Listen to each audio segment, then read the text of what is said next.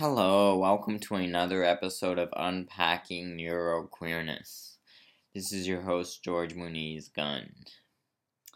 So, today I wanted to talk about why ableism and capitalism are strongly interconnected and why you can't dismantle ableism without altering the way that the capitalist system works at least like to a mm-hmm. significant degree which would be basically changing capitalism. Changing the way the capitalist system works in essence.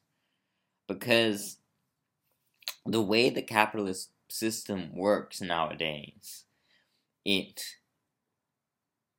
uh, basically expects every single person in this society to produce an average of at least 40 um at least 8 hours a day. It's 40 hours a week but for most people it can't be distributed. So it's at least like it's usually 8 at least 8 hours per day in order to survive and, but at the same time you're exhausting yourself. Even neurotypical people are exhausting themselves to to work these long hours, you know, to be able to live.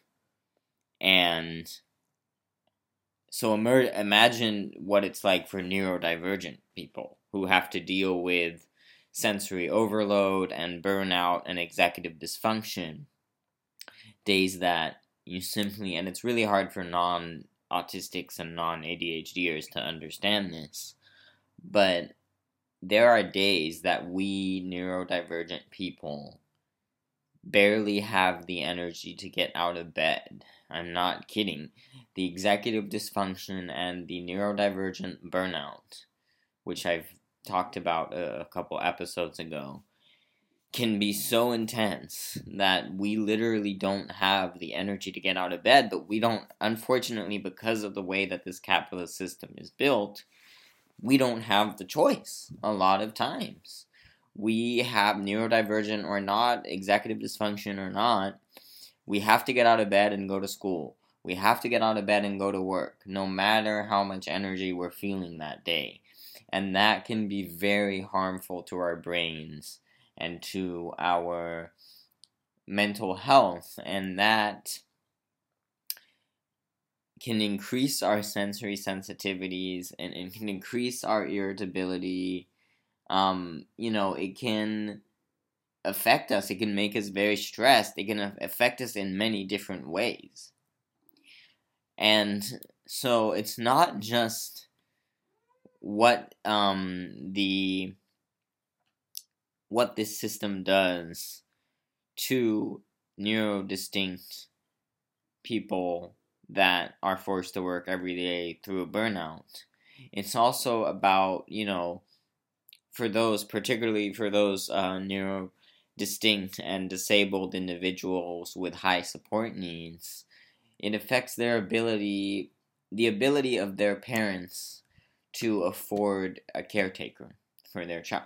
See, this is why we have such a strong ableist narrative with this eugenics research stuff out there about getting rid of disability because people are constantly vilifying the disability instead of how this ableist capitalist system does not properly accommodate uh, disabled people and allow parents to be able to afford caretakers to care for their disabled children while they are at work.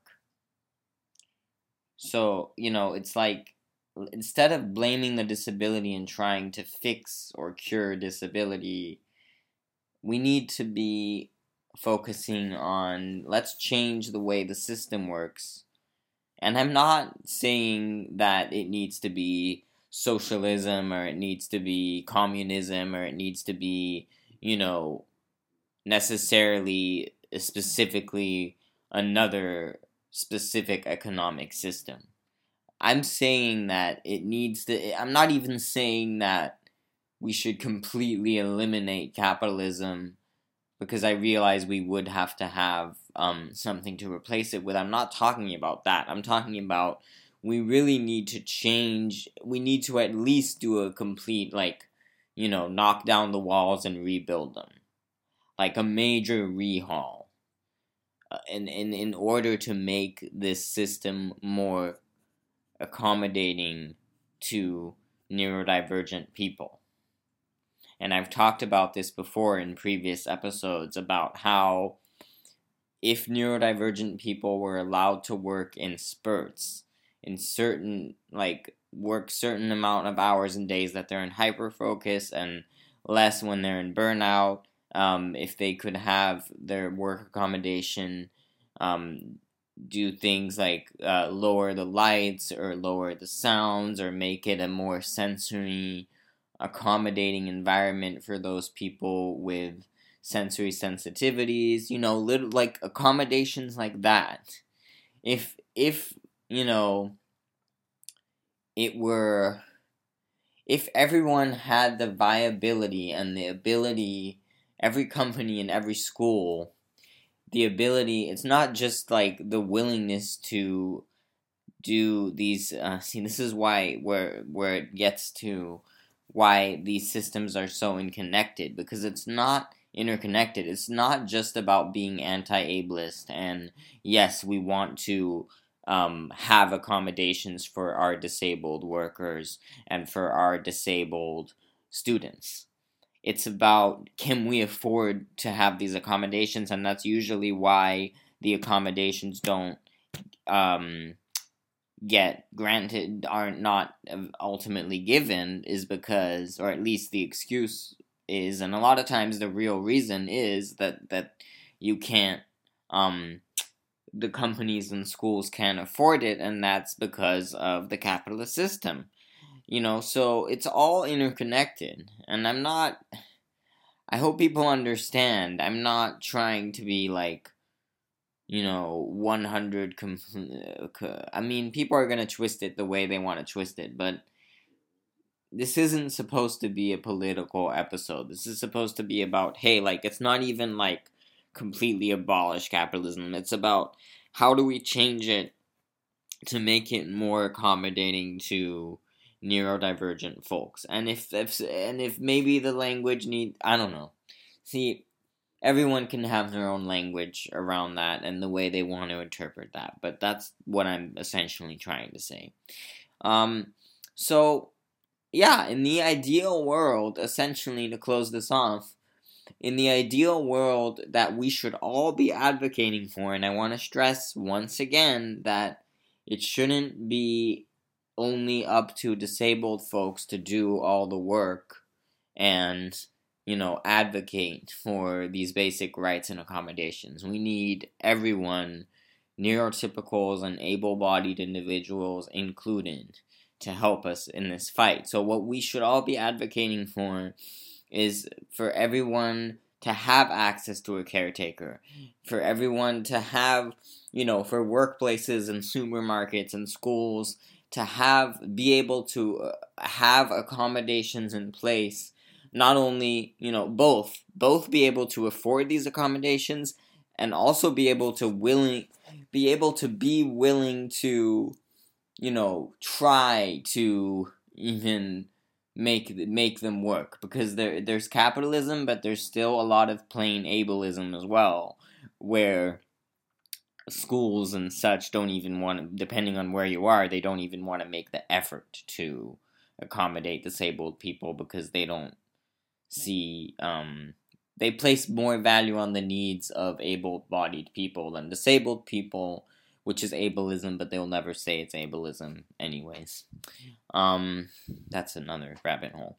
Um, but yeah, like basically, we all. My point is, we all need to be advocating for these things if we want real change because I'm just tired of seeing the that you know I just watched this documentary recently about the um, the disability rights movement and how it started and everything. It was called Crip Camp on Netflix, and uh, it's just really sad to see how it was really like if disabled if this big group of disabled folks hadn't gotten together and you know done all this work to get all this the the legislation that we have disability rights legislation legislation that we have been able to get passed um so far like if it weren't for all the work of these disabled folks we would we would not be we would not have as many rights as we do today. Like and there's still still way more more ground to cover but we wouldn't have even covered as much ground as we have already if it weren't for the endless efforts endless efforts of disabled activists. And and this is why I can't stress enough and I highly recommend this documentary Crip Camp on Netflix if anyone wants to understand more about the history of disability uh, rights and disability advocacy and how much work just just how much work disabled folks have had to do to to get these uh, um these things and these accommodations. Just just to get basic rights not not even accommodations that we're still fighting for just basic rights. Just basic rights like access to a building for people in wheelchairs you know? And and this was this was hugely because of the efforts of disabled activists the persistent efforts of disabled activists. So anyways um that that can that'll close up this episode. I know i've already um you know talked a lot and and i've covered all the points i wanted to cover. So i hope you enjoyed it. Thank you for listening and i'll see you next time